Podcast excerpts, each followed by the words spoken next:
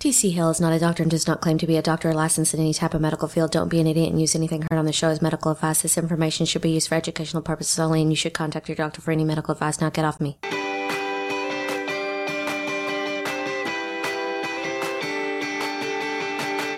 Welcome to Kick It Naturally. I'm Kenna McEnroe, and I'm here with T.C. Hale, author, natural health expert, producer, my boss. And dressed up. We all wore tuxedos today for the special occasion. Even me, I wore a tuxedo. We just wanted to see what that would look like. Yeah, weird. It's pretty.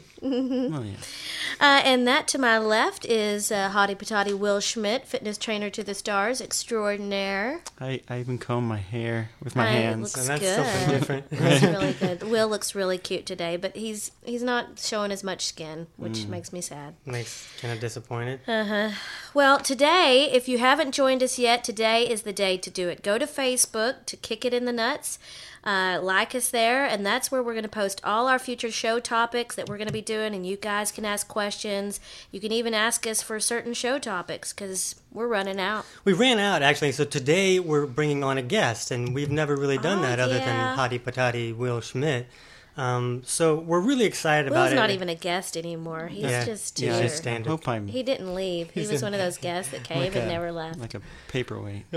So, you know, a lot of problems can be improved in more than one way. So we want to start bringing in viewpoints from other people so that the listeners can learn other ways to fix things, but also it kind of allows us to learn more in the process too. And I think as we do this, I guarantee at some point we're going to have an idiot on the show. As we start to have guests, somebody's going to be an idiot for sure. Other than us. I was about to say, I'm already the idiot. So. But today is not the idiot day, because Dr. Michael Ruscio is completely awesome.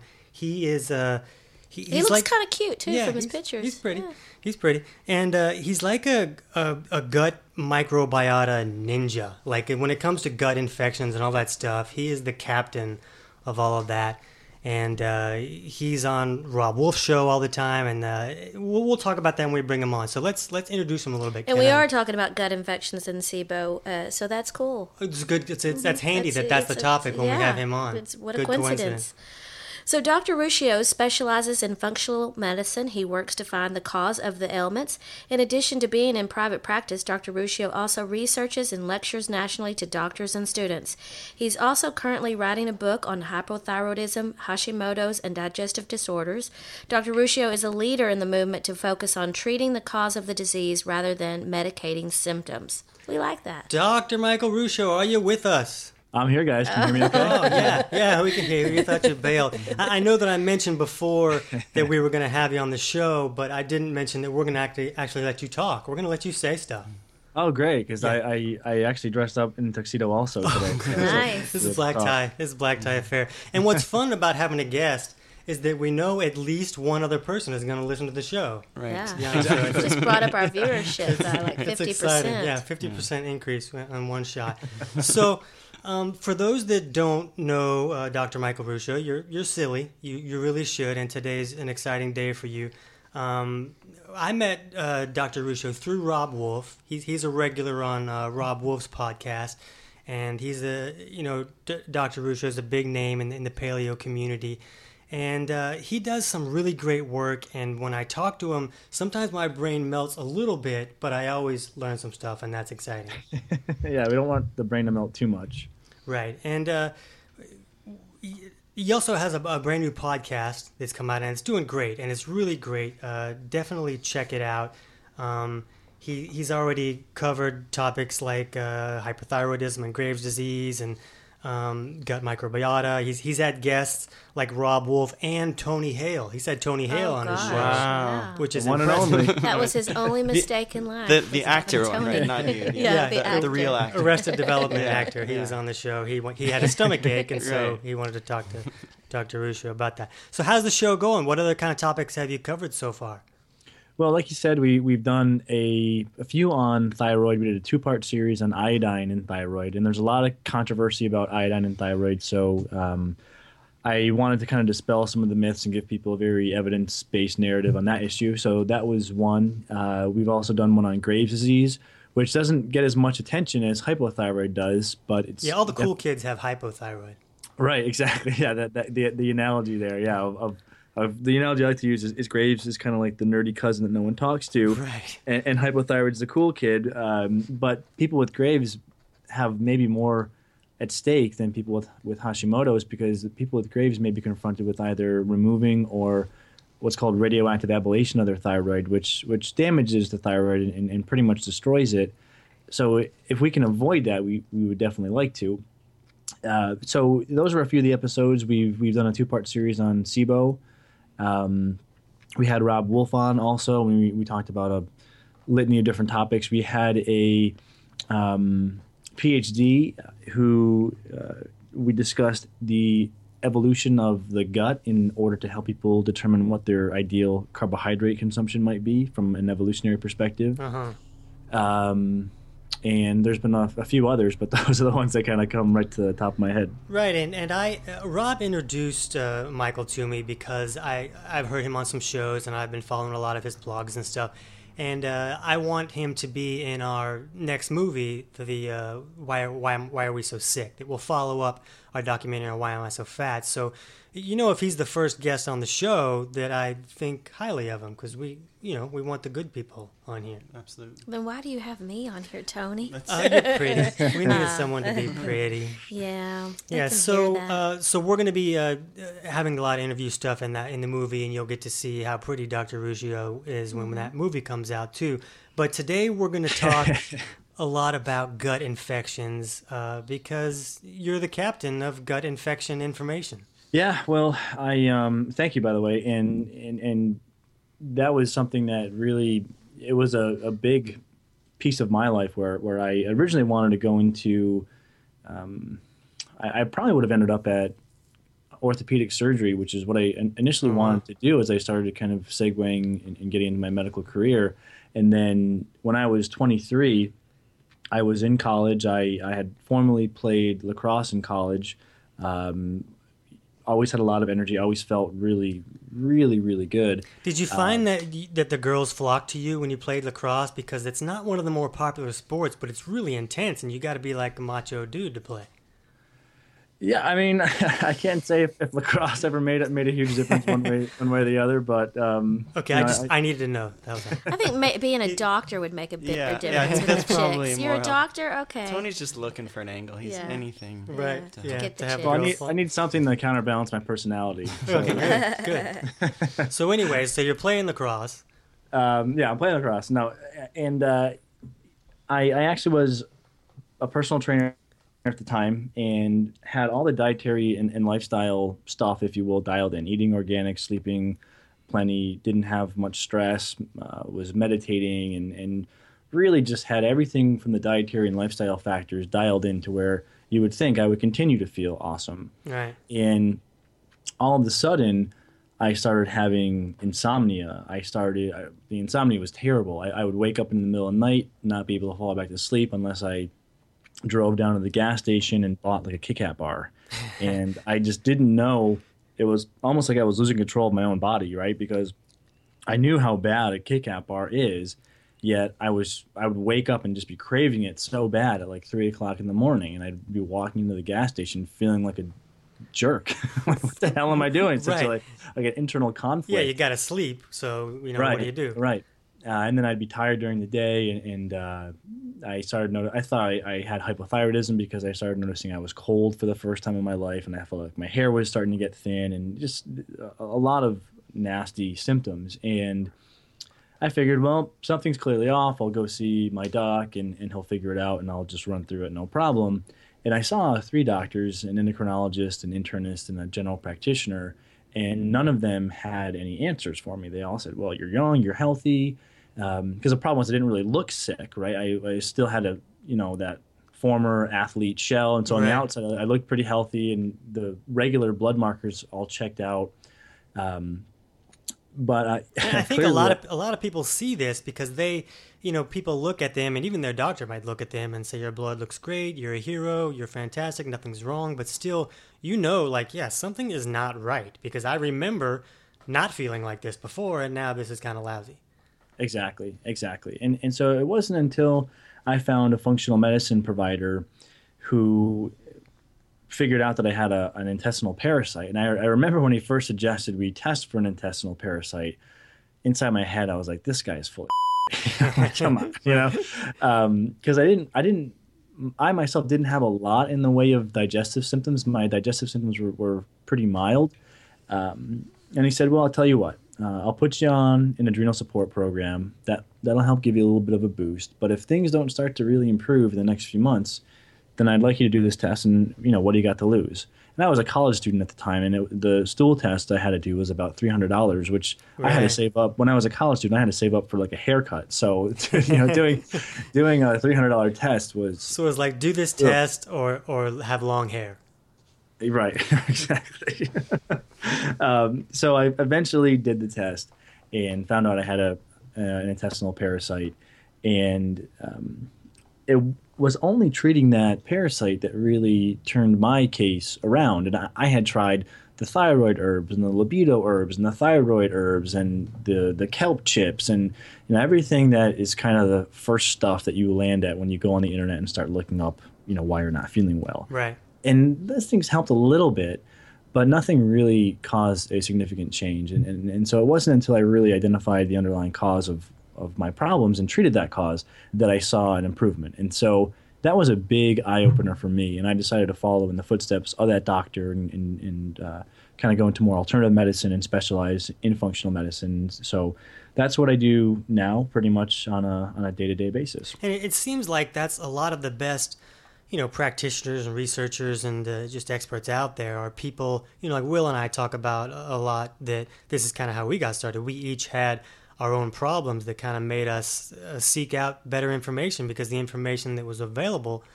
was lousy and, made us feel worse. So that's why I connect with you really well, because I know that you went through the work for yourself. And when you get to improve, it's like, hey, let's help other people do this.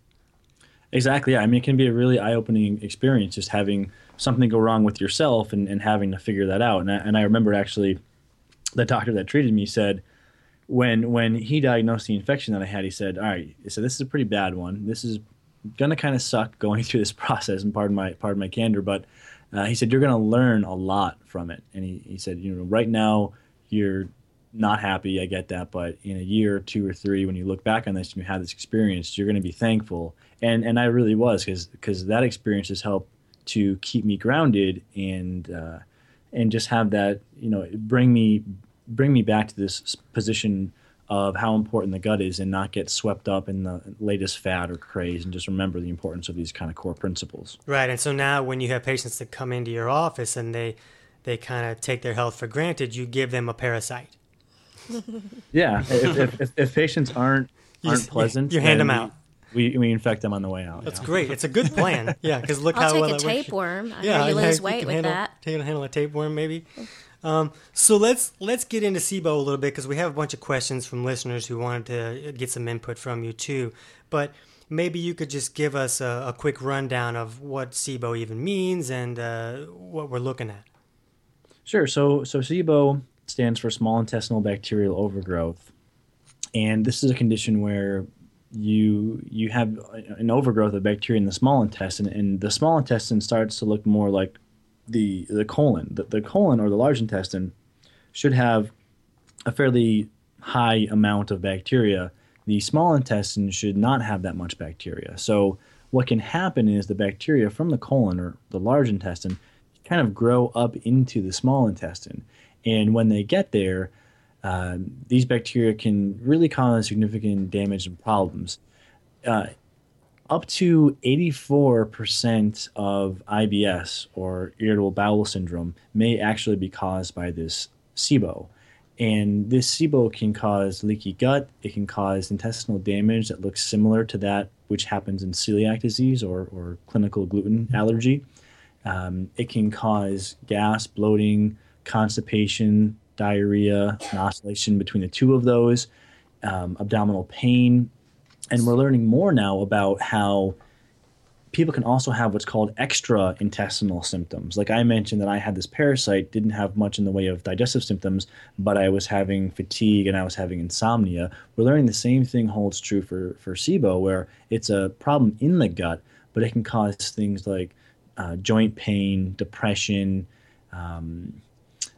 skin conditions, and even maybe even something like restless leg. So it can have fairly far-reaching implications. Yeah. Right. Yeah. We talk about a lot of topics on our show, and it's pretty rare that we don't lead back to some type of digestive stuff going on at some point. And Kenna gets really upset with us because it seems like all we talk about is poop and digestion and the gut.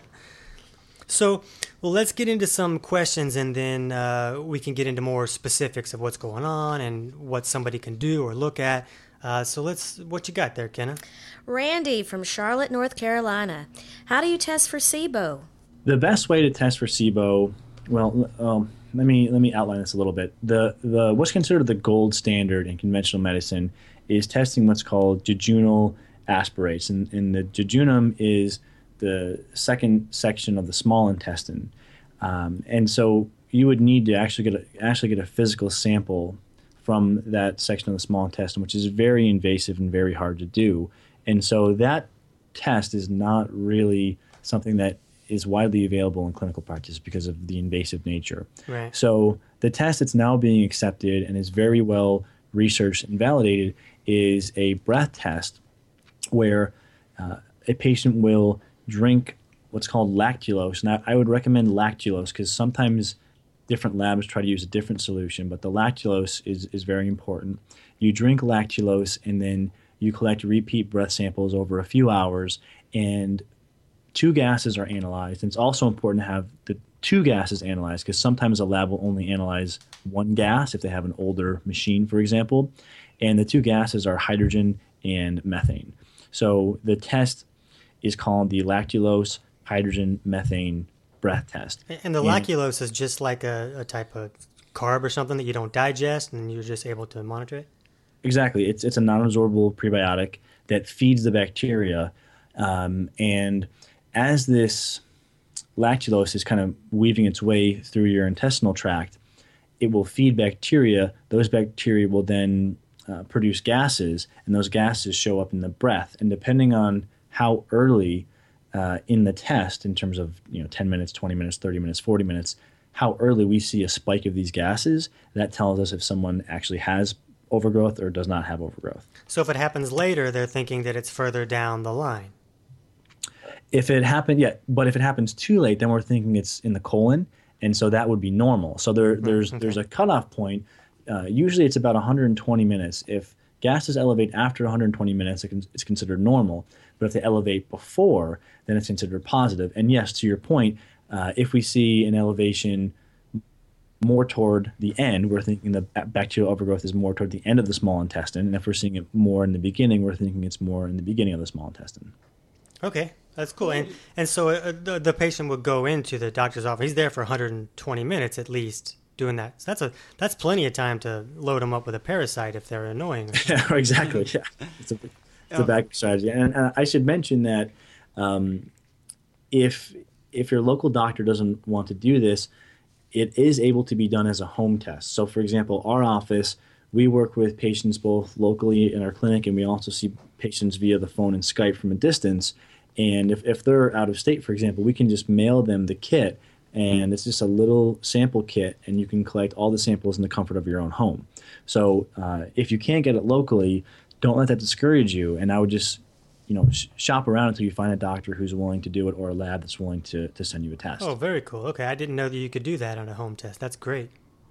And I should also mention that there's also a urine test, which some providers may advocate.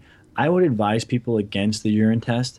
I typically use the urine test as maybe a backup screening, but the urine test hasn't really been validated for SIBO, so we don't know how accurate of a test that is. And so if someone goes to see a local provider and they want to do a urine test, I would really push to have the breath test because, again, the urine test hasn't been fully scientifically validated yet. Okay, so before we get to the next question, so let's say that you test somebody for SIBO and they win, they're loaded. What are the steps that you would want to take with them? In terms of treatment? Yeah. There's generally three different options a patient has for treatment.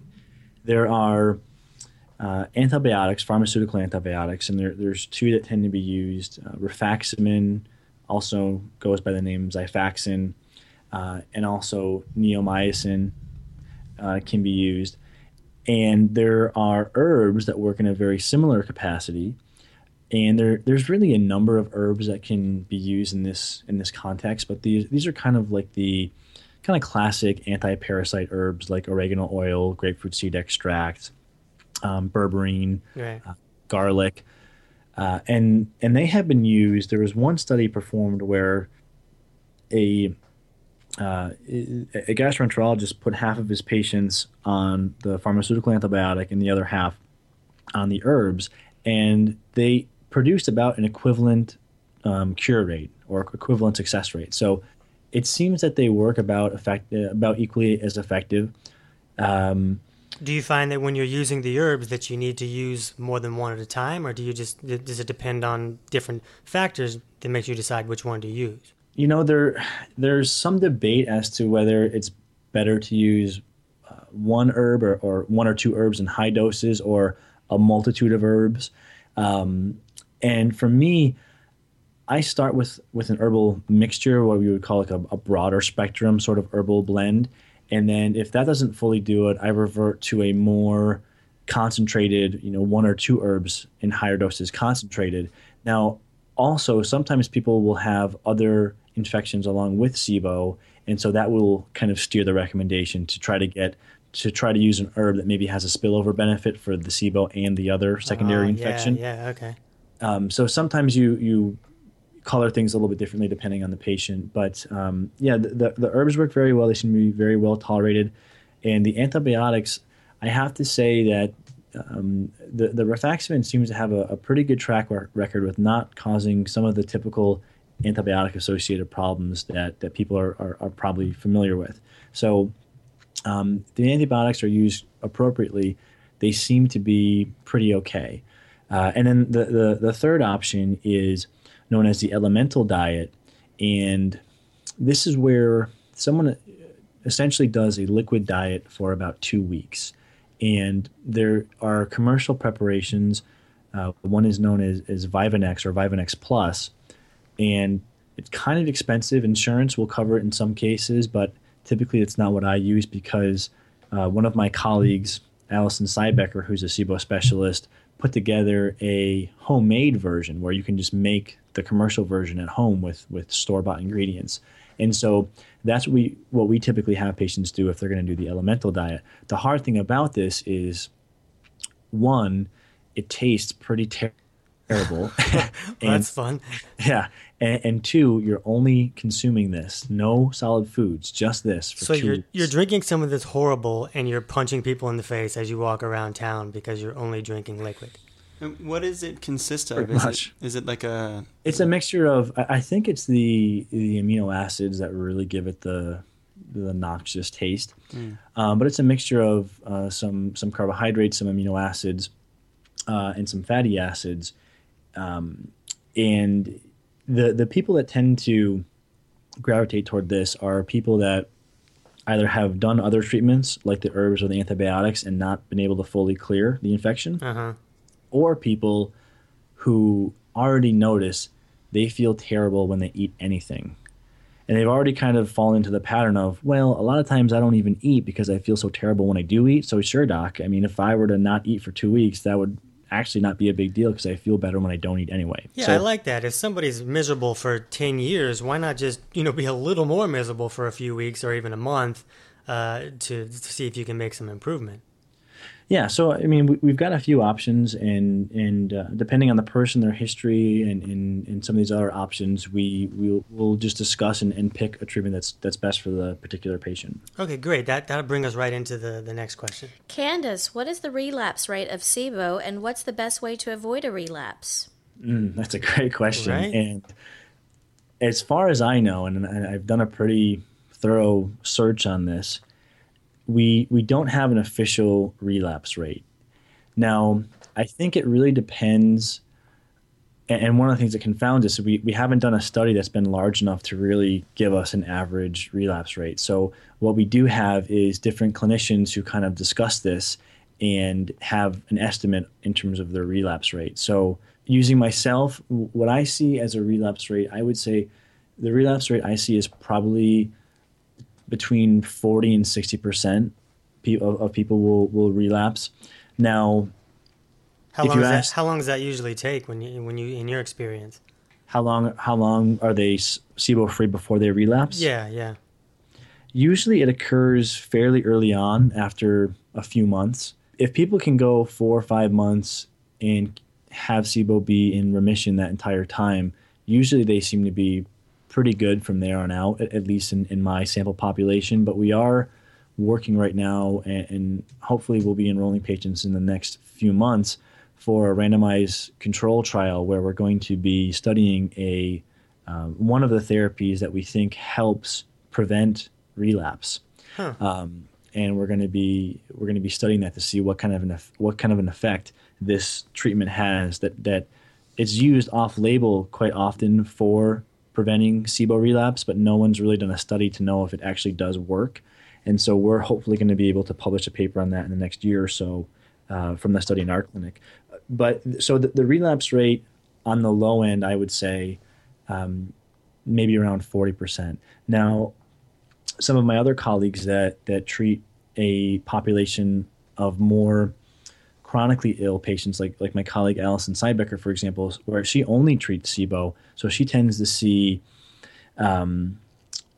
people that have already been treated and failed out of treatment in one doctor's office and then gone to another, and so she sees a very challenging population.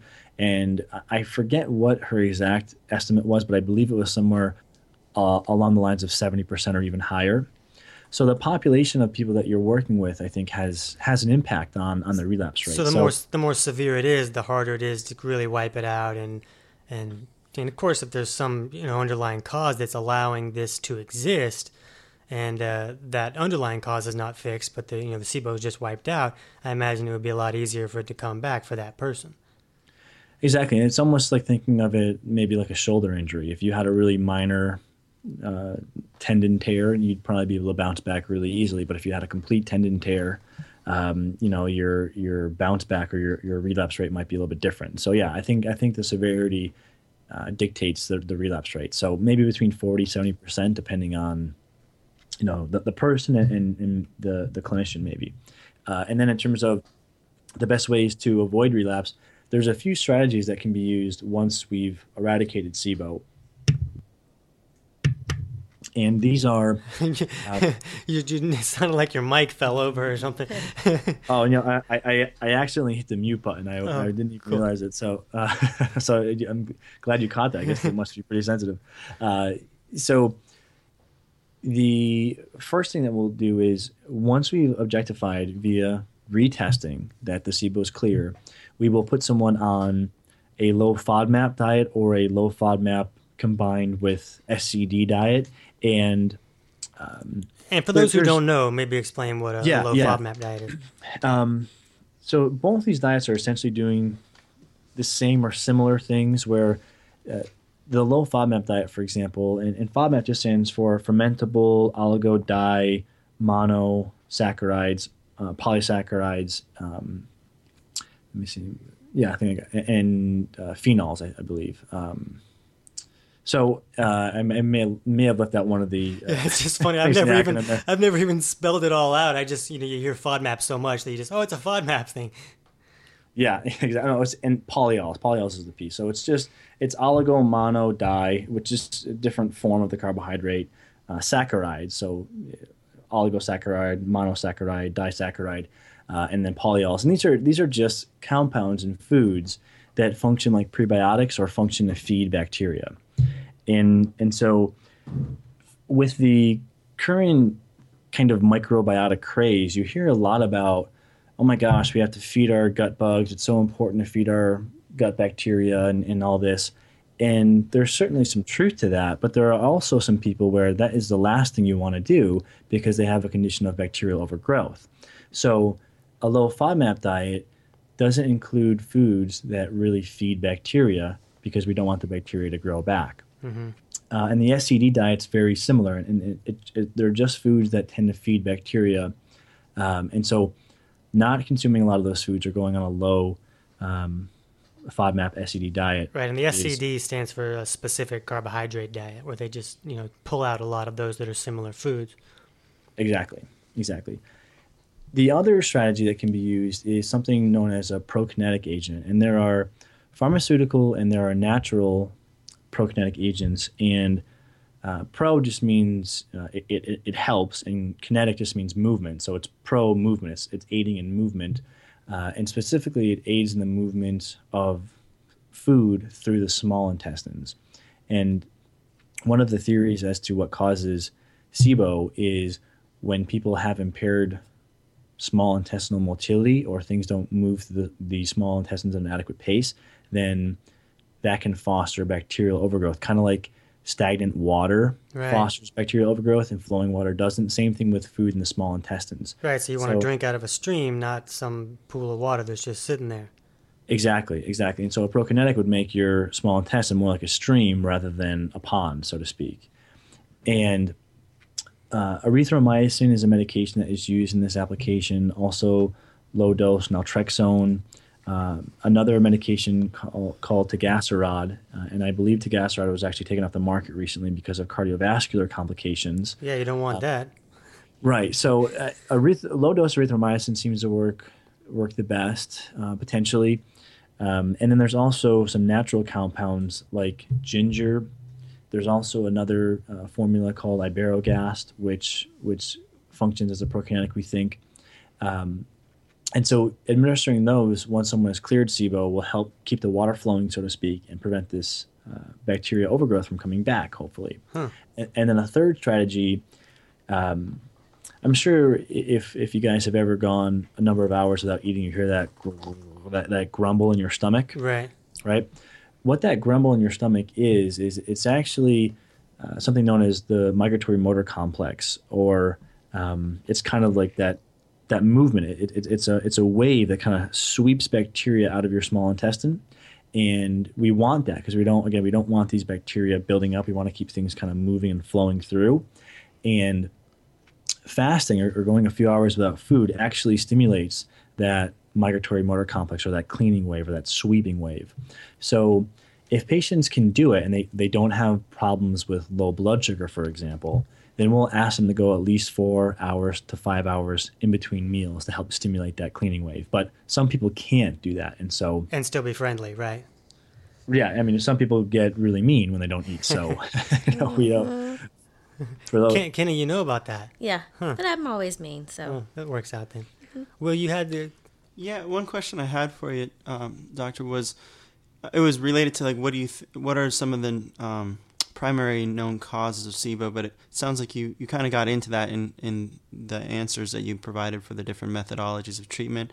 It sounded like you've pinpointed that certain types of carbohydrates or fermentable products and just lack of like speed of the bolus moving through the intestinal tract is some of the main culprits behind SIBO. Is that correct, or are there other identified causes? Well, there's a few. Certainly, the motility issue, like we've been discussing, that seems to have received the most attention right now, and that's kind of the forerunner for maybe the main mechanism for a lot of people. And to elaborate on that, what we think happens, and we actually have pretty good documentation of this, is if someone's ever had a bout of food poisoning, traveler's diarrhea, stomach flu, what's collectively known as acute gastroenteritis, when that bout of sickness occurs. The less fancy word is stuff shooting out both ends. Yeah, exactly. Okay. Both end diarrhea, vomiting, exactly. When that happens, we think that the immune system starts to damage some of the cells in the intestinal lining that are in charge of regulating motility. And so then the water doesn't move through at an adequate pace and fosters this bacterial overgrowth, so to speak. So we think one of the main mechanisms is actually gut autoimmunity after a bout of stomach illness or infection that alters motility. And when the motility is altered, that sets the stage for bacterial overgrowth.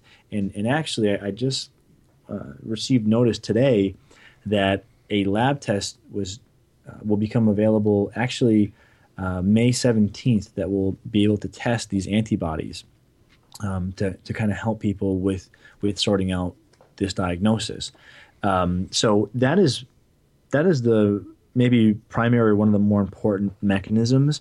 Now, there's also if people have been using acid-suppressing medication, Nexium or and I know you guys talk a lot about stomach acid and the importance of that. And in this application, it's no exception. Where if you're suppressing stomach acid, you allow things to grow in the intestinal tract that maybe shouldn't. Yeah, you kind of open the door for the party to come in. Exactly. So that is another one. That there's also some medications that can impair motility. Like if someone's using opioid painkillers, those actually slow down intestinal motility and are a risk factor for small intestinal bacterial overgrowth.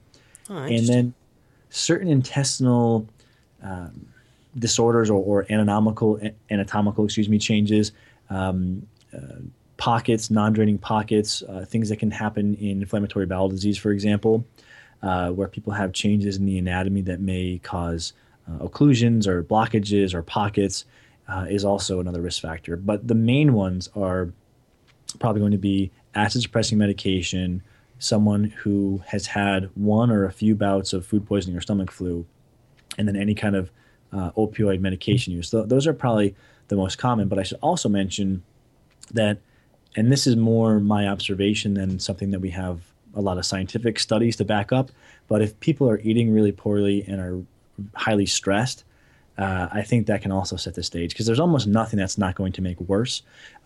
So, not to forget the basics of just healthy diet and lifestyle. I think that can also be really helpful to prevent SIBO. Right, and when you're, stress is affecting the body and the body's ability to handle its business, maybe a little invader that it could have taken care of if it wasn't so stressed, now can set up camp and cause problems. So let's see, what's our next question, Kenna? Harriet from Fort Worth, Texas. Do you see a correlation between clearing SIBO and weight loss? I do. Not in every case, but in some cases. And there's actually been some published data recently supporting this, depending on, and I know this is a concept that you wanted to elaborate on later, Tony, so let me know when you want to do the deep dive and we can do that. But depending on the type of SIBO, it may increase the amount of calories you're able to absorb from your food, and or what's called energy harvesting in the gut. Yeah, let's go into that. You're going to talk about the methane gas and the hydrogen and the different bacteria benefiting the other one. I like that. Okay, so again, depending on the type of SIBO, it may lead to weight gain, and then treatment may lead to weight loss. And a study was published a few months ago where they showed that people who were overweight had a higher incidence of this overgrowth, and then treatment also helped improve metabolic parameters like insulin sensitivity and cholesterol levels. And I've seen in a few patients in the clinic some fairly dramatic weight loss from treating SIBO. And there's actually, and I don't know, Tony, if you're going to have a transcript or links, but yeah, we'll have show notes and stuff too. Okay, so I'll send you a link for this patient, because this is actually very good timing, where I was reading this newly published study showing this metabolic or weight correlation with SIBO, and a few weeks later someone walked in who fit that exact bill. She had the exact type of SIBO that this study was talking about, and then she lost probably about 25 pounds on the paleo diet, and then we treated her SIBO and she lost another 20 pounds or so. Great. And so I like to capture these moments. So her and I just kind of connected via Skype one day and discussed it. So I'll put that link in there if we'll add to the show notes so people can check that out. That's great to see stories from people in real life that, I did this and it helped things. Yeah, and she did really well, and she was happy, of course, as was I. But what we think happens underneath the surface, so there's two types of organisms in SIBO. There's organisms, and I say organisms because they're not all bacteria. Some of them are actually archaea, which is like a cousin of bacteria, but it's a different class of organism. So I just use the term organism to be more technically correct. But you can visualize it as bacteria and their cousin ray ray. Yeah, exactly. all little critters, pretty much. Uh-huh. So there are organisms that produce hydrogen, and there are organisms, hydrogen gas, and there are organisms that produce methane gas. And here's what we're starting to piece together. The organisms that release hydrogen gas, as that hydrogen gas they release starts to build up, that gas is kind of poisonous to those organisms and prevents them from overgrowing. Okay. So it's maybe we could say if we had, way too many cars in a city, we'd have too much CO2 buildup, and then the government would come in and say, okay, we have to reduce emissions because these gases are killing us. Yeah, or there'd just be like dead drivers on the side of the road, but that would reduce the amount of people that are actually driving. Exactly, and that same thing happens with the hydrogen colony, except if there is a colony of these methane bugs right next to them or close to them, the methane bugs actually consume the hydrogen gas in order to make methane. So you're saying by the methane bugs, these are bugs that make methane gas. Exactly. So the methane bugs can start breathing in the hydrogen or consuming the hydrogen. And so now the ability of that hydrogen gas to build up and stop the hydrogen-producing bugs from growing is gone. Right. And so there's nothing to check the growth of the hydrogen bugs. And this allows the overgrowth to really kind of spiral out of control. And what we think happens is because bacteria help us break down food and absorb more calories, we think that people absorb more calories from their food when this overgrowth happens. And it's when specifically people have an overgrowth of hydrogen organisms and methane organisms. And that's what's been shown in studies to correlate with overweight and obesity, and treatment to correlate with improvement in metabolism. Right. So you're saying that the bacteria have an effect on how much of the actual nutrients we can use from the food that we consume. So if something's not allowing that to happen correctly, then the person ends up eating more food or needing more and not actually getting nutrients out of it. They do. And maybe as much as 10% of our caloric absorption occurs with the aid of bacteria in our gut. But if those things get out of control, then you can have potentially too much or excessive energy absorption. And I mean, that wouldn't be a bad thing necessarily if we were in a society where food was scarce, right? That would be a survival advantage in a certain society. But of course, I got Cheetos in my pocket right now. Yeah, so. it's not the problem in really any Westernized society. Yeah. But this really explains why, two people could have the same bacteria in their system, same type of infection, and one's causing all kinds of trouble, but one is held in check because the one that's causing trouble had a little pal next door that was, consuming up its excess hydrogen, allowing it to further expand.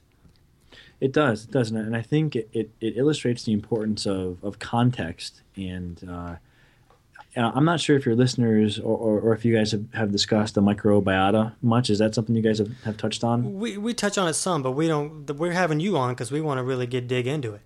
Okay, well that's a whole nother probably podcast in and of itself. But we're learning a lot about the microbiota, which is essentially the unique world of bacteria, and we're not talking about an infection like SIBO or H. pylori or a worm. We're talking about thousands of species of bacteria and what that entire world of bacteria look like in your gut. And we're learning that they have potentially a strong impact on health. And one of the things that I'm concerned about is researchers are going and studying populations like the Hadza, which are hunter-gatherers in Africa, mm-hmm. and they're observing what their microbiotas look like. And not the researchers, but I think other people who are reading this research and coming to their own conclusions are starting to make recommendations that we should mimic the diet of the Hadza. So this is Rainia's question, and I know that you love this question. So I'm going to have Kenna read it to you now, and I'll tell Kenna that this word is, so that Kenna's going to make this kind of like a cuss word, I'm sure. It's Firmicutes and Bacteroidetes. Firmicutes and Bacteroidetes. Okay, so here's, I'm a simple girl from Texas. We don't have words like that. Okay, Rania. In obese people, the Firmicutes bacterium dominates, while in slim people, the Bacteroidetes dominates. How can you increase the Bacteroidetes? Okay, so that word. How can you increase it? I'm so glad that she asked this question, because that hypothesis has been disproven. Yay! And that is a perfect example of the misinformation that I think is circulating in regards to this topic. Quick side note, I'm writing a series of articles, and I don't know if it's going to be an ebook, an article series. We'll definitely also release it as a podcast on this whole issue of the microbiota and confusion, because there's a lot of confusion there, and I think people are starting to think things and do things that are counterproductive because of this misinformation and misinterpretation of the information. So if people, you know, and I'm sure you'll have the link to my website or whatever it is, but if people want to plug into that, I would really recommend it, because this is a keynote example of misinformation. And so I'm taking a lot of time to write all these points down and help people understand this from a more accurate perspective. And on Dr. Ruscio's site, it's great. His search box is great. You can really, anything that he talked about today, you can go and put it into that search box, and you're probably going to find some great information about it too. Yes, and right on the homepage, there's a newsletter sign up, and whatever article or podcast we do, we just send out a quick notification, you know, hey, this just went out, have a look. And so when and as all the microbiota information is released, you'll be notified if you want to sign up through the newsletter. But to come to this issue of Firmicutes to Bacteroidetes, initial animal data was very promising in this regard. And it created a lot of excitement, in myself included.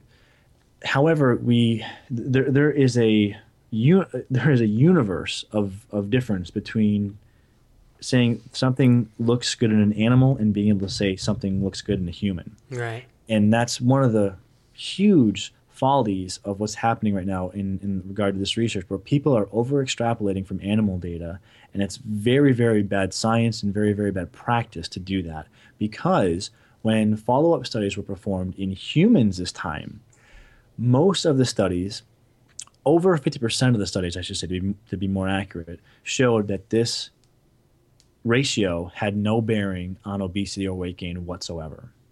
Right. And so, you know, people see, hey, a rat lost weight, so this is the answer. And the people get so excited. They just want there to be an answer. Like, this is the thing. Just change your gut flora to this and everything works. And the reality is that there's never going to be a one-size-fits-all answer, and you really got to, you know, it's more complicated than that. It is, and unfortunately, people exploit whatever's popular at the moment, and so I understand people, you know, some people make a living off of educating people and producing content, but, you know, we shouldn't misconstrue information, because what you have is this, where someone might be putting a lot of their hopes in this ratio as a potential treatment for their obesity. And even worse, they may go out and spend a few $100s on a test to identify that, and then follow up with several $100s or even thousands of dollars trying to treat that ratio, only to find that it didn't have any effect. Right, and there's only so many things that a person can try before they start to think, well, this is just me. This is a genetic thing, and I'm this is just how it is. I give up. I'm done.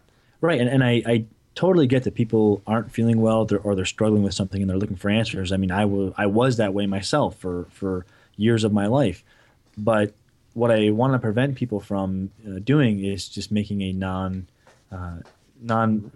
fully educated decision on a healthcare intervention. And so, there's so much I can say on that specific topic, but to put it succinctly, the human data does not support that ratio being implicated in obesity, and what that really means, to say that bluntly, is some of the studies showed that skinny people have more Firmicutes and overweight people have more Bacteroidetes, so some of the studies showed the exact opposite.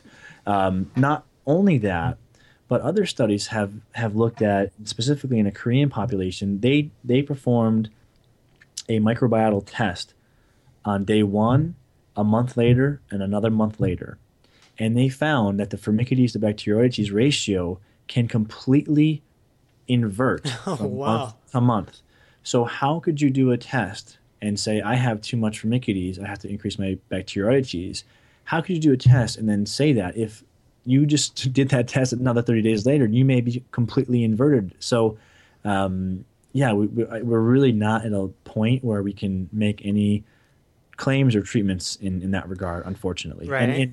And I mean, God, there's just so many things in my head right now because I'm so deep into this particular topic. But another example is the camp of feeding our gut bugs. Okay, we need to feed our gut bugs. That's the thing a lot of this boils down to now. Before you get into that, Carl had a question about that. Let's look at that one and see what you think. Okay. Carl from Bowling Green, Kentucky. What is your opinion on using resistant starch as a prebiotic?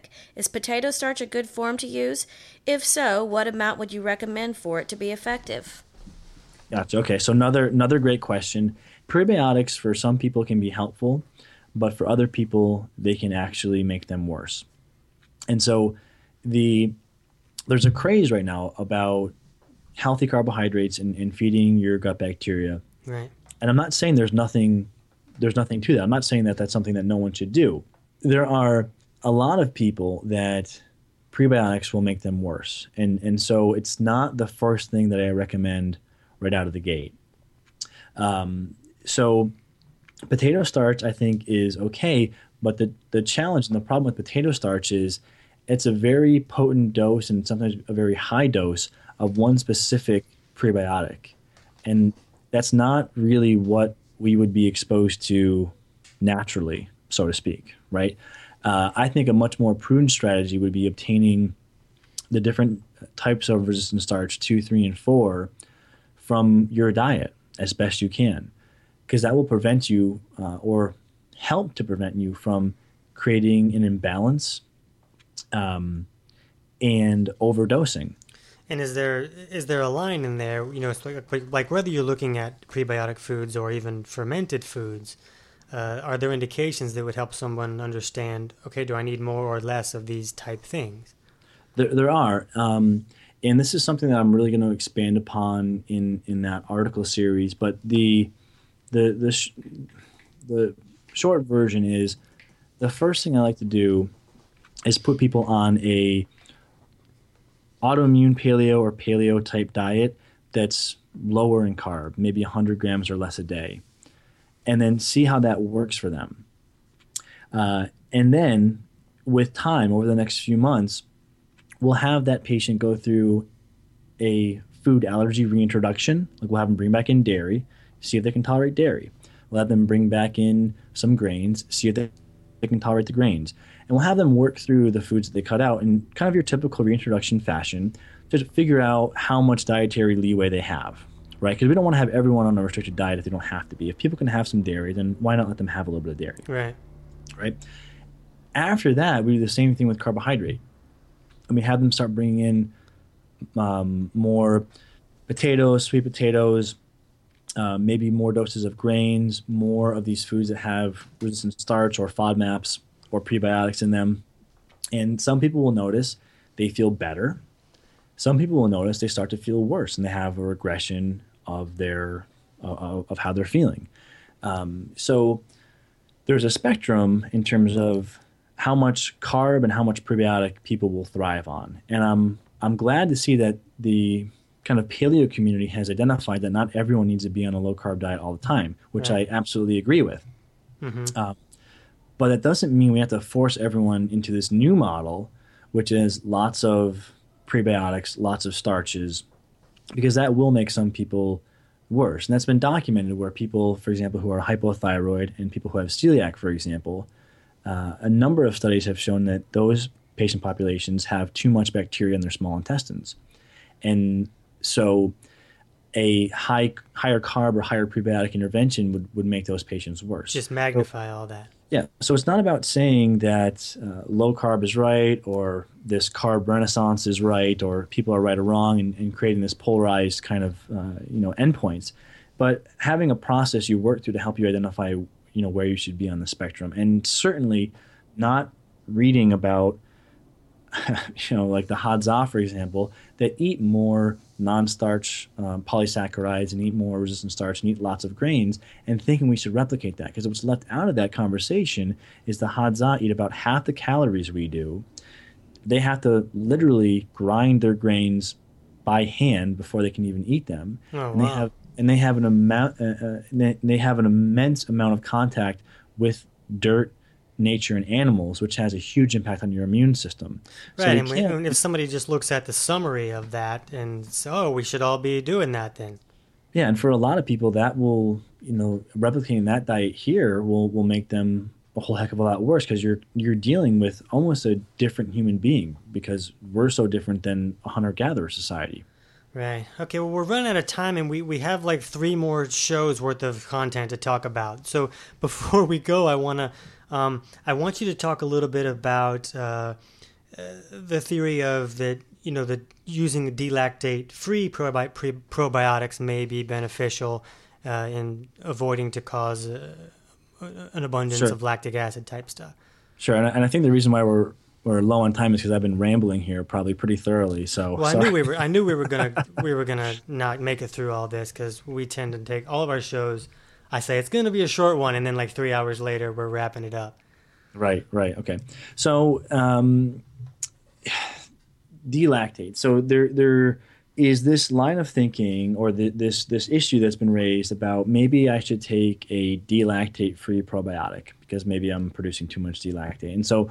Delactate is just a metabolic byproduct of some of the bacteria in your gut, and it can cause, if levels are too high, right? We're all going to have some delactate. Shouldn't really be an issue, and we all have adequate enzyme function to be able to clear delactate.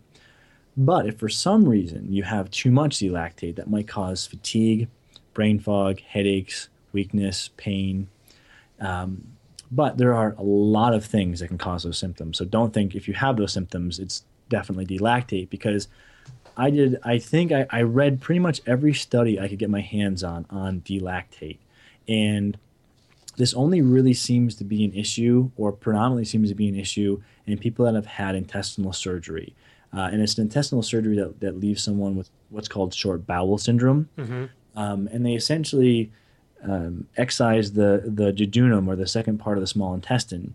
And what probably happens there is, or what we think happens there is, because you're missing part of your intestines, food kind of gets to the end of the line too quickly, and that starts to feed bacteria, and bacteria overgrow.